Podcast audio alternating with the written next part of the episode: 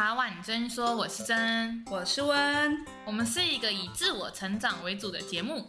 人生很难，但也可以很好玩。要相信自己是独一无二的，让我们一起把人生变得更精彩吧。喜欢我们的话，可以到 Apple Pockets 留下五颗星，也可以留下对我们说的话哦。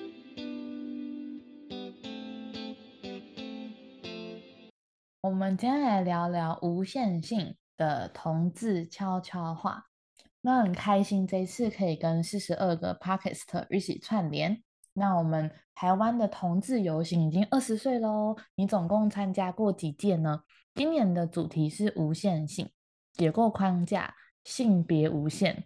然后我们希望可以除去每一个人的身份认同，而是可以看见更多无限多元的可能，理解跟尊重每个人的差异，然后让所有的人都能够用自己想要的方式生活，而且也不用特定的标明自己的身份。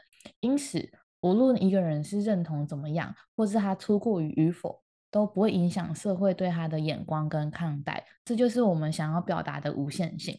那今年除了十月二十九号星期六当天在台北同志大游行之外，同时有在十月一号到十一月六号，为期超过一个月的为改变而走的同志游行二十周年的回顾展，带你看这二十年来。各种人事物，然后重返这二十年来的点点滴滴。那十月份呢，是台湾的同志骄傲月，也会举行很多后同婚的论坛以及彩虹的市集，然后希望可以借由这些满满的系列的活动，一起开启你的无限性。所以这一次我们很开心可以邀请到三朵花。来跟我们分享，就是同志这个议题。那我们先请他自我介绍一下吧。大姐，大家好，我是三朵花的大姐，我是 Derek。呃，他们都叫我中国娃娃，因为呢，我的剪了一个中国娃娃的发型哦，所以很好认得出我，所以请叫我中国娃娃 Derek。Hello，我是 Billy，我是那个高雄港三帅的 二姐。之前应该听过，我有上过那个茶碗蒸的节目，所以应该对我不是那么的陌生。之前应该有没有人去骚扰 Billy 这样？嗯、因为 Billy 之前有上过我们的男同志的那一集，所以大家如果还没去听的话，也可以先去听那一集。真的，拜托，赶快来骚扰我，我好无聊。轮到我压轴了吗？Hello，大家好，我是闪亮三姐妹的小妹 Addison。那我是我们三朵花里面年纪最小、最可爱。最帅、最漂亮的，到了吗？啊，不用不用骚扰我，没关系，但是可以追踪我的 IG 啊，谢谢。啊、好夸张哦！他就是意思就是说，他旁边有人，不需要人家骚扰。倒也不是这样说，结论就是所有的他们的 IG 到时候都有在 IG 里面出现，take 他们三个人，然后请大家各取所需，去寻找自己喜欢的。去看你喜欢哪一朵花，可以点开。对对，我是去找寻自己爱的花。那我今天很开心，可以邀请你们大家来聊聊。就是我想问的第一个问题是：你们有参加过同同志大游行吗？嗯，其实我是参加在在荷兰跟旧金山的同志大游行。那呃，印象最深刻的就是在旧金山。你你整个在那个旧金山的那整个氛围啊，就是其实。呃，是跟台湾这边的氛围其实是不太一样的，因为其实，在台湾这一边来说，其实大家都还是会有一些包袱在。那你整个人在在当地的时候，是完全是没有包袱的，而且你你就是可以很自由自在、很 freestyle 的走在路上。我有一个问题哦，就是国外啊，因为我没有参加过国外的，国外的是真的会有人全裸在街上吗？对，有啊。这个我曾经有跟 Billy 也是有分享过，就是在在路边的一个呃的的的那些同志们，就是很 freestyle，就是很勇于做自己的那种表现。那甚至还有那种在现场直接就是表演起来，就是 活春宫。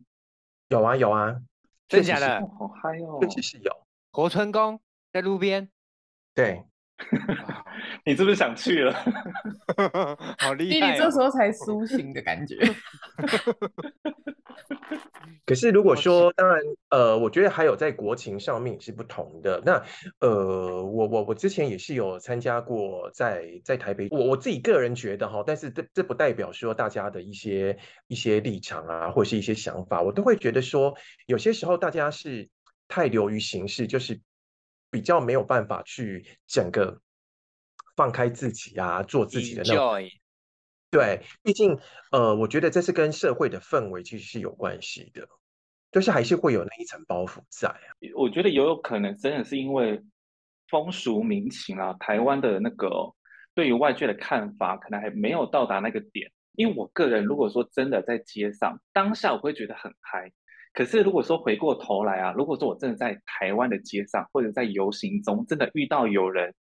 呃，真的现场办呃表演起活春宫，其实我会觉得那观感不是很好。个人哈，我我自己个人的那种心态就是说，只要是出了国之后，我觉得就整个嗯大开放。呃，其实，在台湾的话，就是还是会有一些呃，不能说是包袱啦，就是还是会有一点点的那种顾忌啊，或者是一些观感存在。但是你只要出国之后，就是整个大解放，就是会完全。抛开那些呃一些可能一些文化的一些束缚啊等等的，就会整个非常的完全做自己。但其实我也蛮担心，因为原本二零二五年台湾是要举办嘛国际性的同志游行，但因为后来是因为有一些政治考量，后来被取消。但那时候听到说台湾要举办的时候，其实我也蛮担心说，呃，来自四面八方各个国家的人，如果说来到了台湾，然后。游行的方式也跟国外一样，我觉得到时候台湾毕竟保守的人还是蛮多的。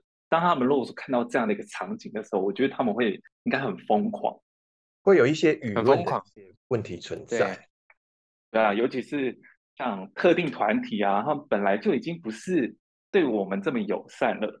那如果说又看到这样的哦、呃、场景，我觉得会变得很恐怖。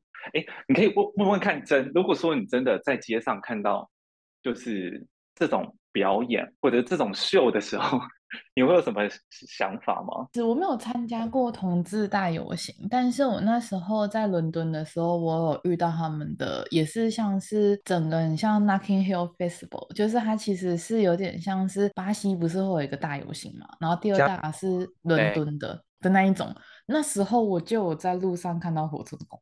然后我有看到那个，那个对，可能六七十岁的那种，就是我认为很像阿嬷的人，然后他就穿着大衣哦，然后说我们一走过去，他就会打开，嗯、然后很像六六娘侠，他里面真的完全没穿，好嗨哦，真的，所以那时候我，然后大家就是玩疯了，就很像那种大型的 party，然后在整个 block 就是超多街都是这样的，它是整个围墙那一边都是给大家游行这样。你看到活春宫是男生女生吗？对对对，他们那个不是特别为同志办的游行，它是整个全部的游行。那当然，它里面也有同志的团体去游行，哦、所以他们也是有撒那个彩色的彩带啊，然后喷彩色的烟雾什么这样子。嗯、所以我当时在看的时候，嗯、我其实我我我的想法跟 Derek 一样，就是我在台湾的时候，我也会觉得怎么会这样？可是一出国的时候，觉得哦，那就是他们的文化。我反正就没有觉得很奇特，嗯、我只是觉得哇，原来他们的游行这么开放，然后很多人都穿着自己，不管男生女生，然后不管同志异性。全部都穿着自己喜欢的，然后每个人就是脸上都画满就是彩虹啊，然后觉得他在活出他自己。Edison 讲的就是，如果这样的活动搬来台湾，其实那时候我因为我也是一个出国就放空杯心态的人，我觉得我出国然后国外的人，像有一些国家有天体营啊什么，我都不会觉得怎么样，我觉得哦那就是他们的文化，他们的国家。所以我也觉得刚刚听完 David 在讲说参加国外的同志游行，我觉得蛮有趣的，也觉得这边也可以。你觉得除了除了就是大家都勇于做自己之外，有没有什么其他很深刻的印象？那其实，在国外啊，他们那些 sponsor，就是我讲的，就是比方说一些赞助商，然后还有一些赞助的一些商店，他们就是在同志游行大概前两周吧，其实他那些各个商店，他们其实就已经开始会装饰一些同志象征性的一些彩虹的那些标志，呃，就可以感受到哦，这个就是对他们来说就是一个大的日子。比方说，他都他们也是会跟一些知名的一些品牌去做一些联名的一些合作，推出一些商品。那甚至电视台或者是说银行等等，他们都会去参与这些这些呃这个重大的一个 party。这个是我觉得是在台湾我是还没有看到的。也许就像我回到刚才所说的，嗯、这个也许可能是在台湾这一边的一些文化，还有一些呃我讲的一些道德所束缚在，有一些企业或者是一些呃广告啊广告商等等，他们都没有办就没有办法很。很很支持这种多元性别的这种、嗯、这种活动，这是我觉得这是看到最不一样的地方。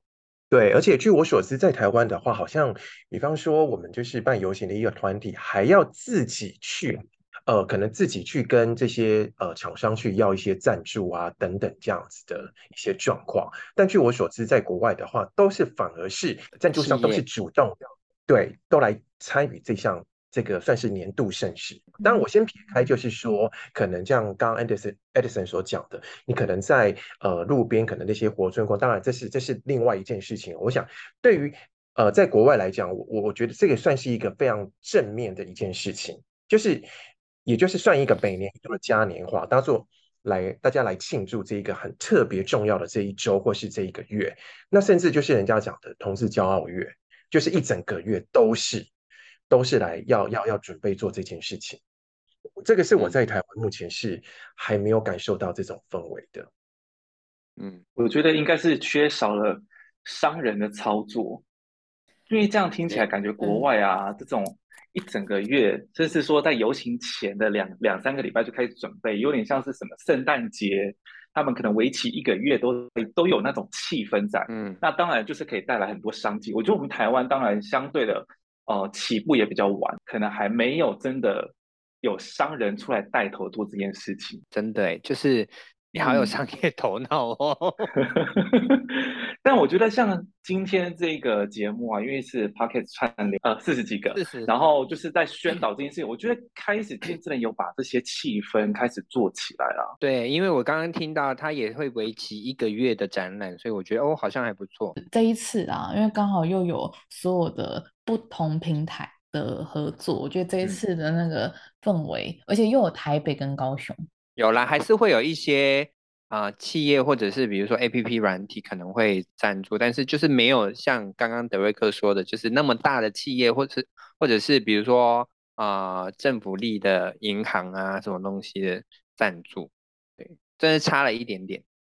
可是感觉慢慢的会有。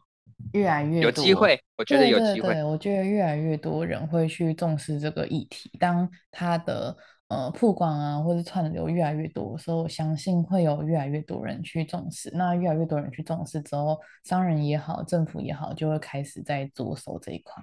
对啊，希望到时候不会让我们等到那个穿大衣遛鸟的那个年龄。你是不是很想？因为我想，我突然觉得，没有，我以为说你很，哎、欸，他是很像阿嬷，真的很很恐怖。我跟我朋友被吓死，而且我朋友还说，你刚刚说很恐怖，没有，我的我的意思是说，不会有人想要，就是我们，而且那种感觉很怪，就是就是他看到你，他跟你对到眼喽，然后他知道你在看他的时候，他才会打开大衣这样、欸。哎，那他是不是喜悦的表情？是啊，他应该只是想要就是参与那一个活动而已吧。很很难我希望，我希望有一天，如果台湾真的出现这样子的人群，他的长相真的不会太差。可是他会不会先先公然猥亵，然后被抓走？对啊，就是会担心，哎、欸，会不会是有这个可能性？国外会不会没有公然猥亵的这个可能啊？我觉得有可能，因为这个罪名啊。其实那一个嘉年华在英国伦敦的那一个超级大又非常的呃盛大，所以我而且它真的是大到还封街，所以我相信应该警察也抓不到他，太多人了。没有，应该会有警察管制，没有错。可是警察我们台到每一个街角去看呐、啊，会有，可是会，对啊，毕竟还是会有一些裸体的团体啊。有警察，也有警察会呃。就是维持秩序啊，但是他们，呃，也是就是好像那种感觉，就是见怪不怪的。那因为确实坦白说，我个人我个人呢是一个外貌协会的人，我就看到帅警察，我就直接去给他拍照，他们也来者不拒啊。他想说，哇，你太多人今天跟我合照了吧？有，真的很帅，是真的，呃，而且很大包。我都觉得他是不是就是游行的人，然后穿着警察的制服而已。把我靠上，把我靠上。想要了解，就是同志大游行这件事情对你们有怎么样的影响？就是是不是除了比如增加很多人的曝光啊、声量啊，让更多人了解之外，对你们自己个人来讲，就是第一次参加的时候啊，有什么样的感觉？我的感觉就是很累，因为他真的走太远了。可不可以办在有冷气的地方，或者是有没有这回事？就是不用走这么远。小妹有一个很特别的个性，就是她即便出国呢，她都想要选那种有冷气百货公司，她不想要走那种散步的行程，所以她刚刚才会有这一番言论。而且真的好热哦。然后因为通常游行呢、啊，就是走到一个定点之后，开始就会有一些表演啊，或者是有搭台嘛，有些明星会唱歌，我都觉得好累，好多人哦，大家可不可以安静一点？不然不然呢？你以为是我奔丧哦？不过因为游行啊，因为我只参加过一次，就是一个唯一一次，然后是在十几年前，蛮蛮出奇的。其实我印象已经没有什么，就是大家穿的很很特别，然后大家就是一直走路，一直不断的走路，走了很远很远，我觉得好累。然后就这样，可是因为我对于游行啊，其实没有太多的看法，因为我一直觉得。不管是啊、呃、同志游行啊，或者是其他团体的游行，它其实都是一个部分群体的表达，然后或者是展示的一个管道，嗯、就是他们想要为这些族群发声啊、呃，为同志的利益啊等等诉求的一个表达的方式。那其实当下、哦，我觉得有一点像看演唱会一样，就是大家聚集的是相同喜好、相同目标的人，然后聚集在同一个地方，然后大家很嗨。达到同样的诉求，那但是解散了之后啊，其实这件事情我就那个感觉会慢慢的消退。我不知道其他人是不是也是这种感觉？可以听得出来，小妹一定是淑女。不是不是，她就是有偶像包袱的人。嗯，我没有，我没有，我没有偶像包袱。等一下，等一下，那如果小妹，那你你有没有？嗯，什么建议啊？如果说是这样的话，有没有机会让你在啊、呃、有什么活动，然后更吸引你，会让你想要继续参加，或者是推荐人家参加？因为我自己觉得我自己有一点社恐啊，所以我其实不太喜欢参加这么多人的的一个活动。哎、欸，我突然想到一件事情、欸，哎，会不会同志大游行，然后其实真正的呃去游行的人不一定真的都是同志？大部分是啊，有一些有一些是妈妈团体，就是同志家人。对哦，他们有一些会也会有什么流浪狗动物协会啊，也会去啊之类的，就是就是支持会有支持的，对，但是不不会全部真的百分百都是所谓的同志。因为我刚刚听完小妹的想法，我想说，哎，会不会其实就是真正的同志，然后反而不会出现这样？会，还是会，对，还是会所谓的深贵。你看我，我，你看我那么，嗯、我们年纪那么大了，我我才参加一次而已。我我的意思是说，其实我在认识你们之前，我都还是比较胆怯的去参与这样子的活动。当然，就是因为有你们的熏陶，我说真的，就是有你们的熏陶，不是说你们带坏我，不是不是，就是你们、哦、你们你们这样子展现自己，或者是跟我。做做朋友这样交谊这样子，然后我就觉得哦，本来就应该啊，或者是比如说我看德瑞克这样子，就说哇，他每年就疫情前，他每年都会出国，然后他有那么多的经验，甚至是比如说在国外的那些游行的经验，然后就跟我分享那么多精彩的东西，我觉得哦很棒啊，那我是不是应该就是走出来看看，我才会比较敢，要不然以前虽然说我们店面就是在南部，就是高雄的。大马路旁边，他好几年的同志游行在高雄都会经过我们店面前面，所以我只是敢就是在门口，然后跟他们打招呼，好棒啊！可是我还是不敢穿一些象征性的颜色或者是图图案，都不敢。以前现在敢，所以你以前是是完全不敢展露自己？对啊，不敢假假装自己是异男？不是不是不是，就是虽然说大家都会猜测，可是我就不会那么。啊、呃，那么正面的跟他讲说，对啊，我是这样。对，现在我就会 非常感。所以真的是被我跟德瑞克这边有些些的影响到我，我不知道这件事哎、欸，一定有有这几个朋友，我真的觉得就是一从客人变成朋友的这些这些你们，我的所谓的顾问，我真的觉得还是对我有一点点影响，好，好的影响。我要哭了。其实我刚刚也想注意你那个哈，其实。呃，其实，在我的一些学习我的过程当中，其实坦白说，我在台湾我真的也也蛮讨厌走路的，又热。然后，我我先说，我现在我的我的想法不代表大家的想法哦。就是当年，呃，当年我也是有参加，因为那之前我我的我的一些生涯，我就是大部分时间也都是在台北。那在过程当中的话，我也曾经参加过台北的一些游行。在当时，好，第一，当然就是我也搞不懂为什么。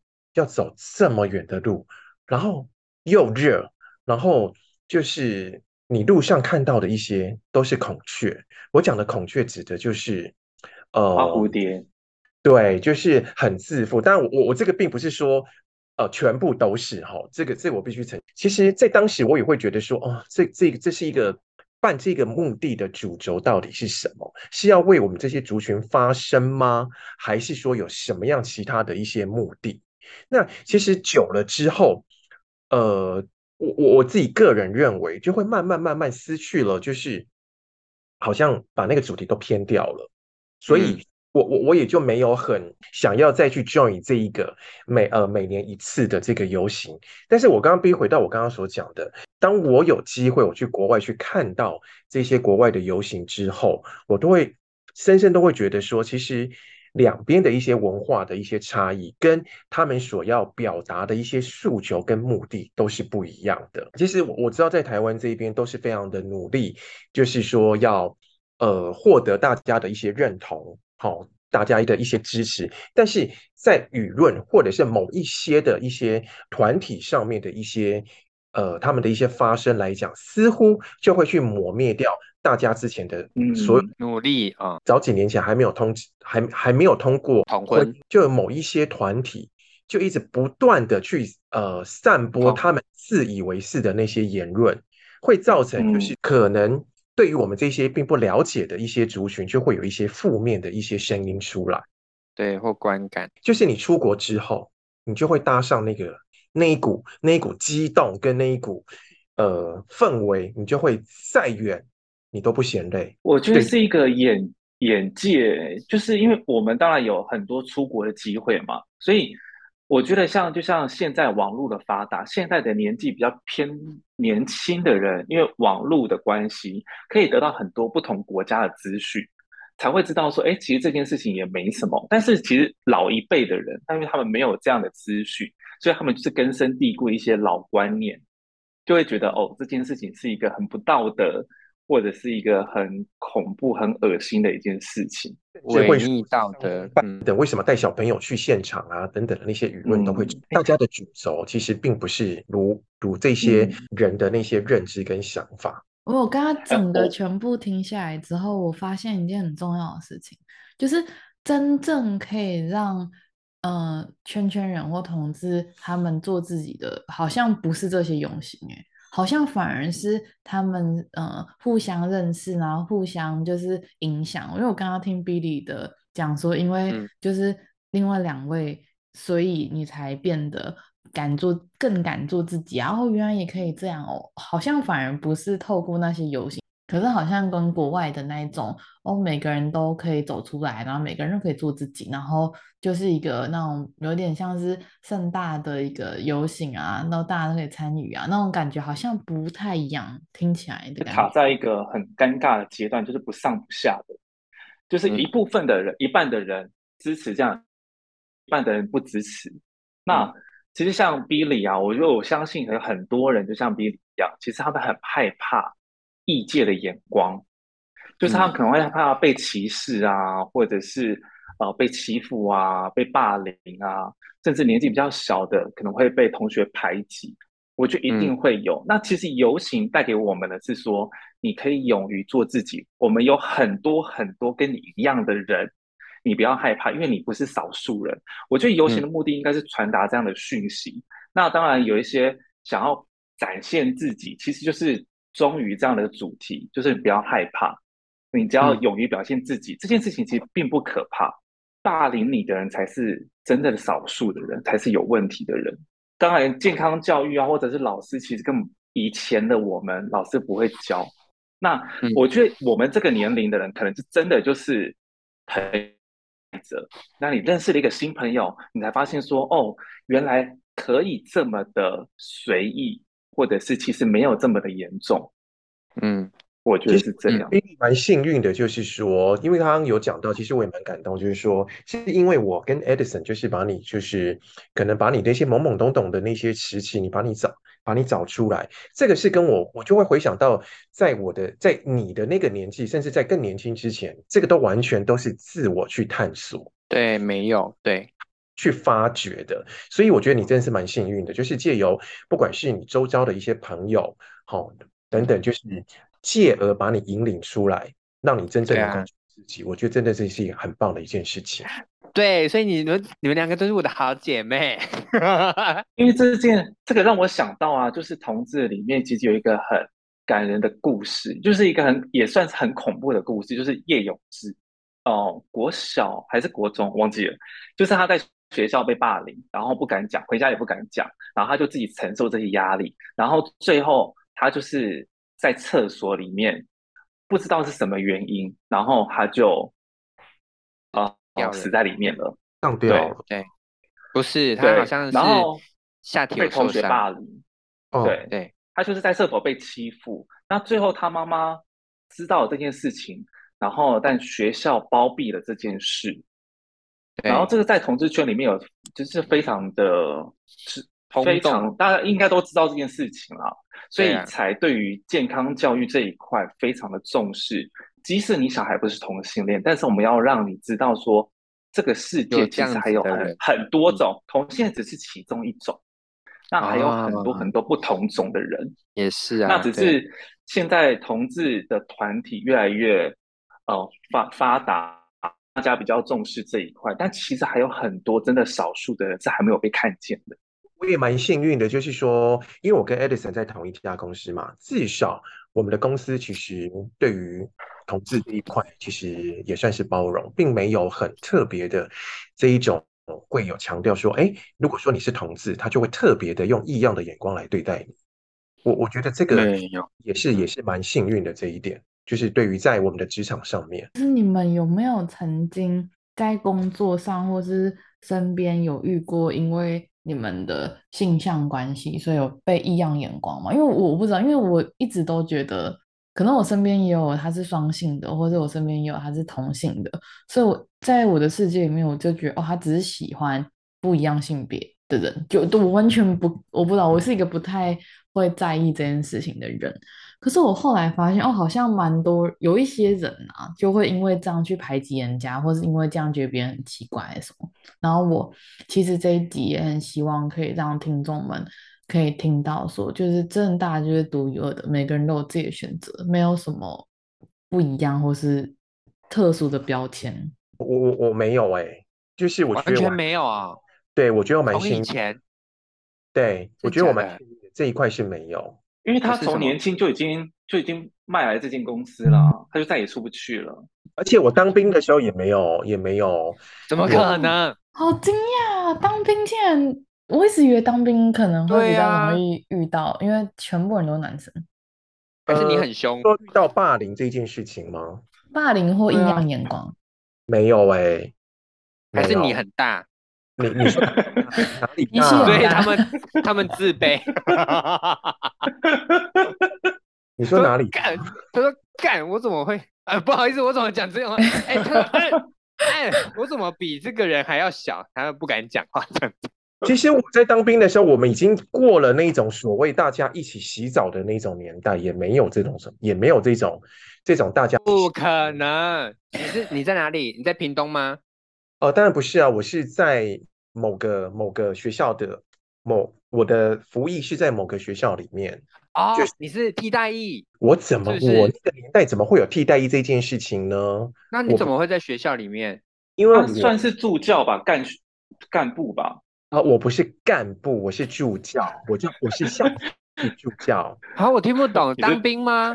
对啊啊啊，不然呢？当兵怎么会有什么什么？年纪这么大，怎么会有替代役呢？我当时是一年，呃，本人我呢，之前曾经有上过成功岭的哦，成功岭好吗？一年十一个月吗？呃，呀，我是一年十一个月的那一种哦。那你不是在集体的那种军营里面哦？我是在集体军营啊，应该是说，我受训完之后，我就抽签要下单位。我可是会架桥、设障碍物、拆地雷呢。哦，天哪，你就是霹雳娇娃啊，好厉害哦！真的，我是战斗工兵哎。所以你你你没有跟大家一起洗澡？呃，因为本人我呢是是助教，所以呢我是挂我是有挂接的，OK，我有挂接好吗？是不是是不是你的阶级比较高，所以你就会有比如说自己没有？我们在那个年代的时候就已经都是已经有隔间，已经不是那种浴室。不可能，我的同学大部分都是一起洗澡哎。那我觉得应该单位不同，因为我的是我是服役的话是在工兵学校里面。所以我是在学校的单位，嗯、也许可能是因为这个差异性。哇，你都完全没有，反而在里面认识的，就是现在还有联络的一些朋友呢。那你在求学阶段也都没有遇到任何？呃，求学其实求学的时候已经已经算是呃，已经是算是自己在探索，但是是没有呃没有一些，因为早期那个年代还算是那种拨接的年代。就是可能我就是拨接网络，呃，走电话费啊那一种，上网不是那么便利的时代，只能够就是去自己去找书啊，上 BBS 啊，或者是等等的那些方式去得到你自己所想要得到的一些讯息资讯。对，对求学那个阶段的话，我可以说算是蛮封闭的。那殊不知出社会之后就长歪了，就是这样。没有长歪啊，越来越好吧，就歪了就。就玩坏掉了，这样子。玩坏掉，这什么意思？好像真的玩玩坏掉，就是玩的很丰富，玩的很丰富，经验很丰富。可能呃不是恋爱的感情段，但是 就是走路会变 O 型腿。哎、欸，我们太保守了，不要小看这个频道的开放度。对，要这样子解释也可以。对，所以大姐是经验最丰富的，很棒。她比较开放，我们都相对比较保守，我们受的教育训练不一样。哦、想问一下，有怎么样的 SOP，怎么样的教育训练？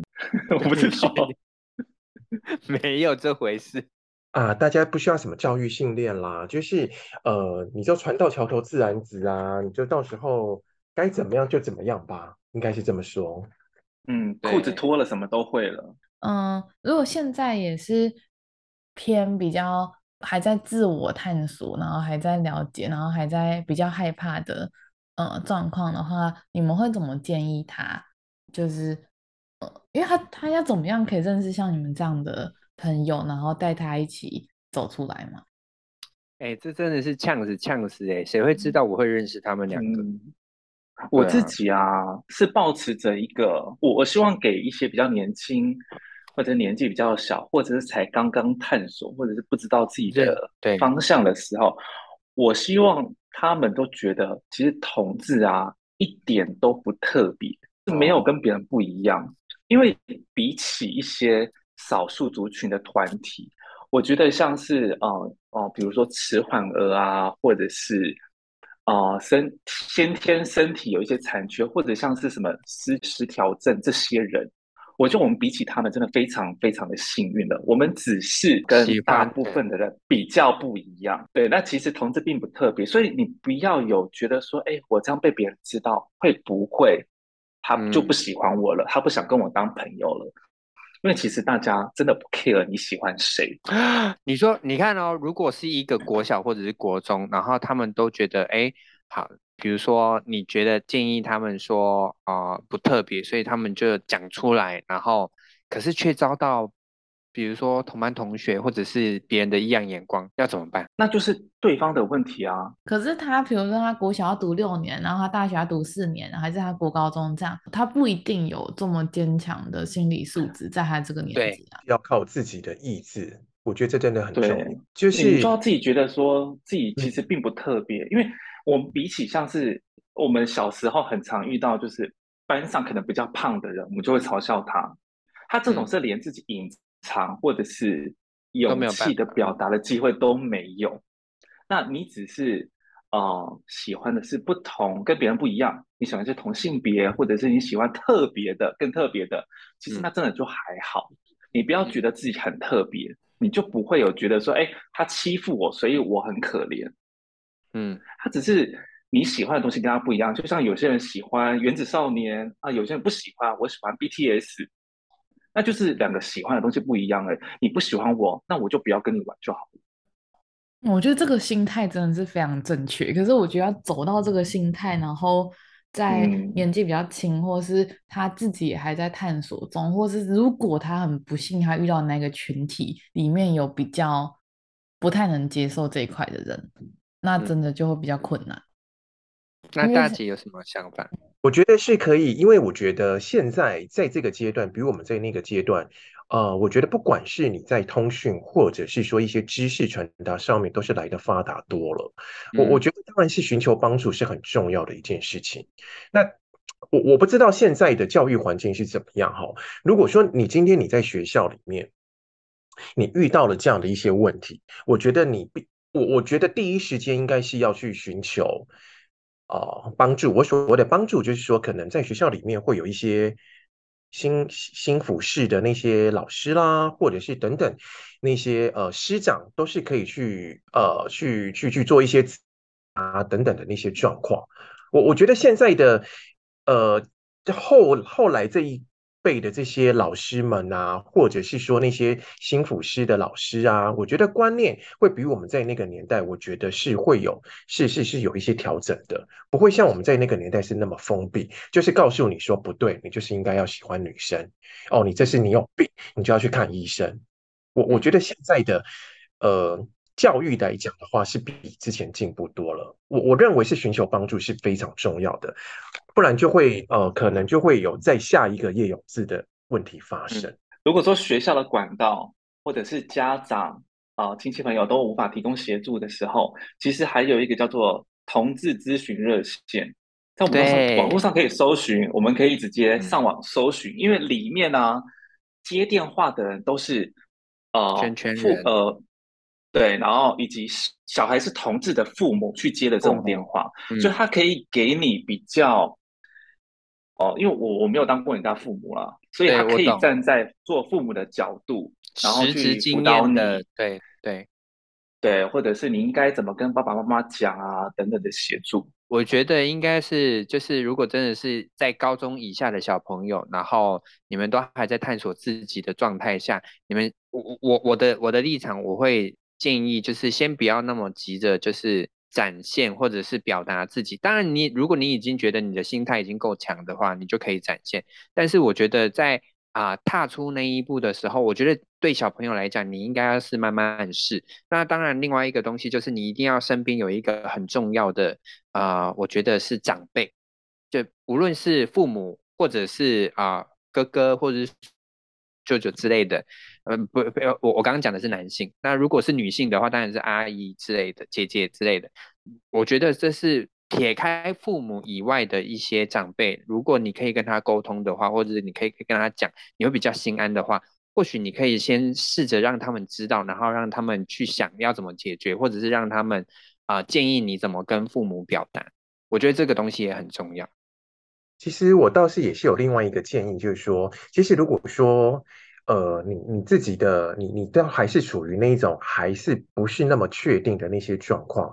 其实我觉得，当你的心智还没有很成熟之前，其实你不用急着去，一定要去，嗯、呃，怎么说？就是呃，告诉你自己，你一定要急于的探索这个世界。我比方说，我周围的我我周围的朋友，他一直是等到当兵之后，他自己成年之后，他才真正的去了解他了解自己，对。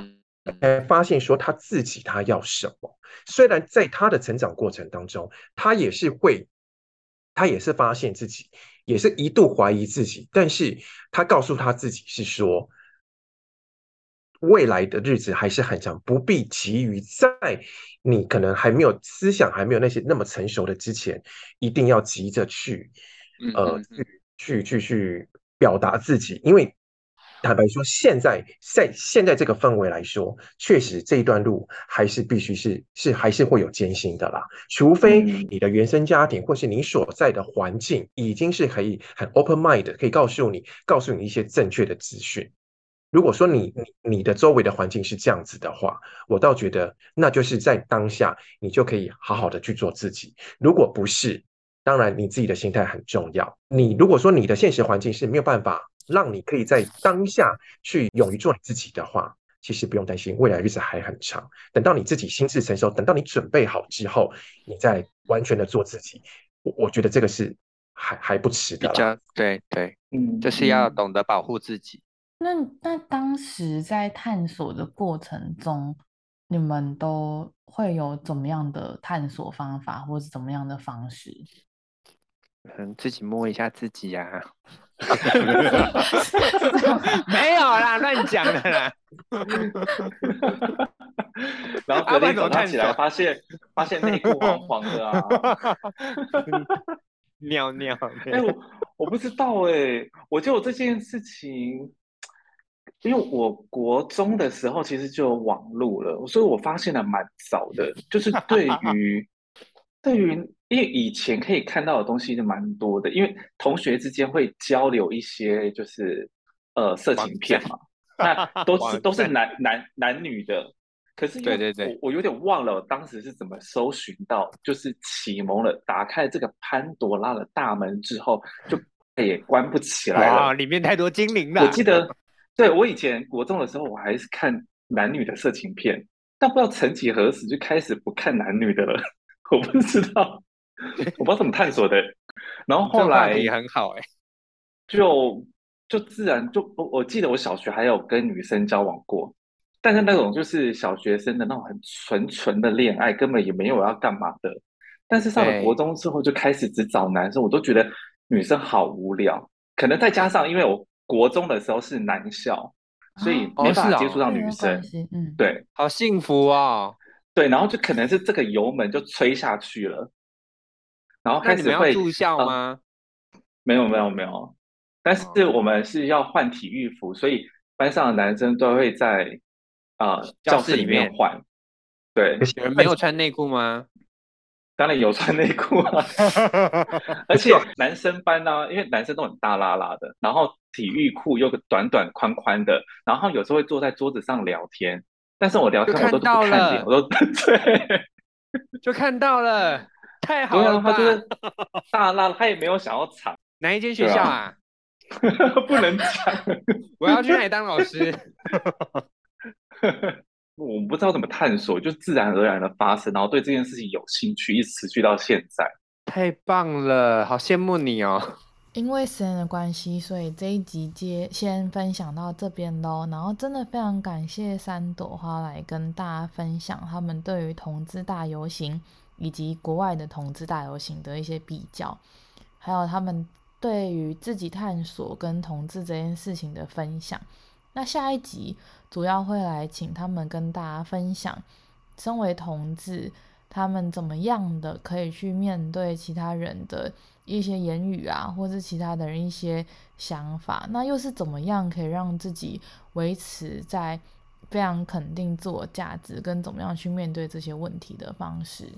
谢谢大家的收听，那别忘了下礼拜同一个时间，然后来听这一集的下一集哦。这一次很感谢 KKBOX 可以跟我们一起合作串联。那 KKBOX 虽然有家庭方案，所以平均每一个人只要四十块，三个人的家庭每个月一百九十九，六个人的家庭每个月两百四。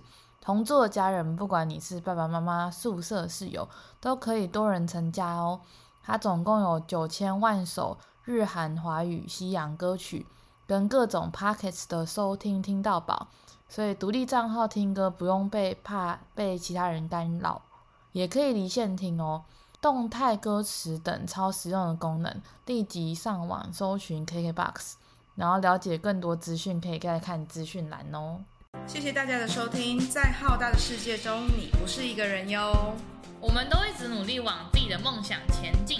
别忘了追踪我们的 IG 茶碗真说。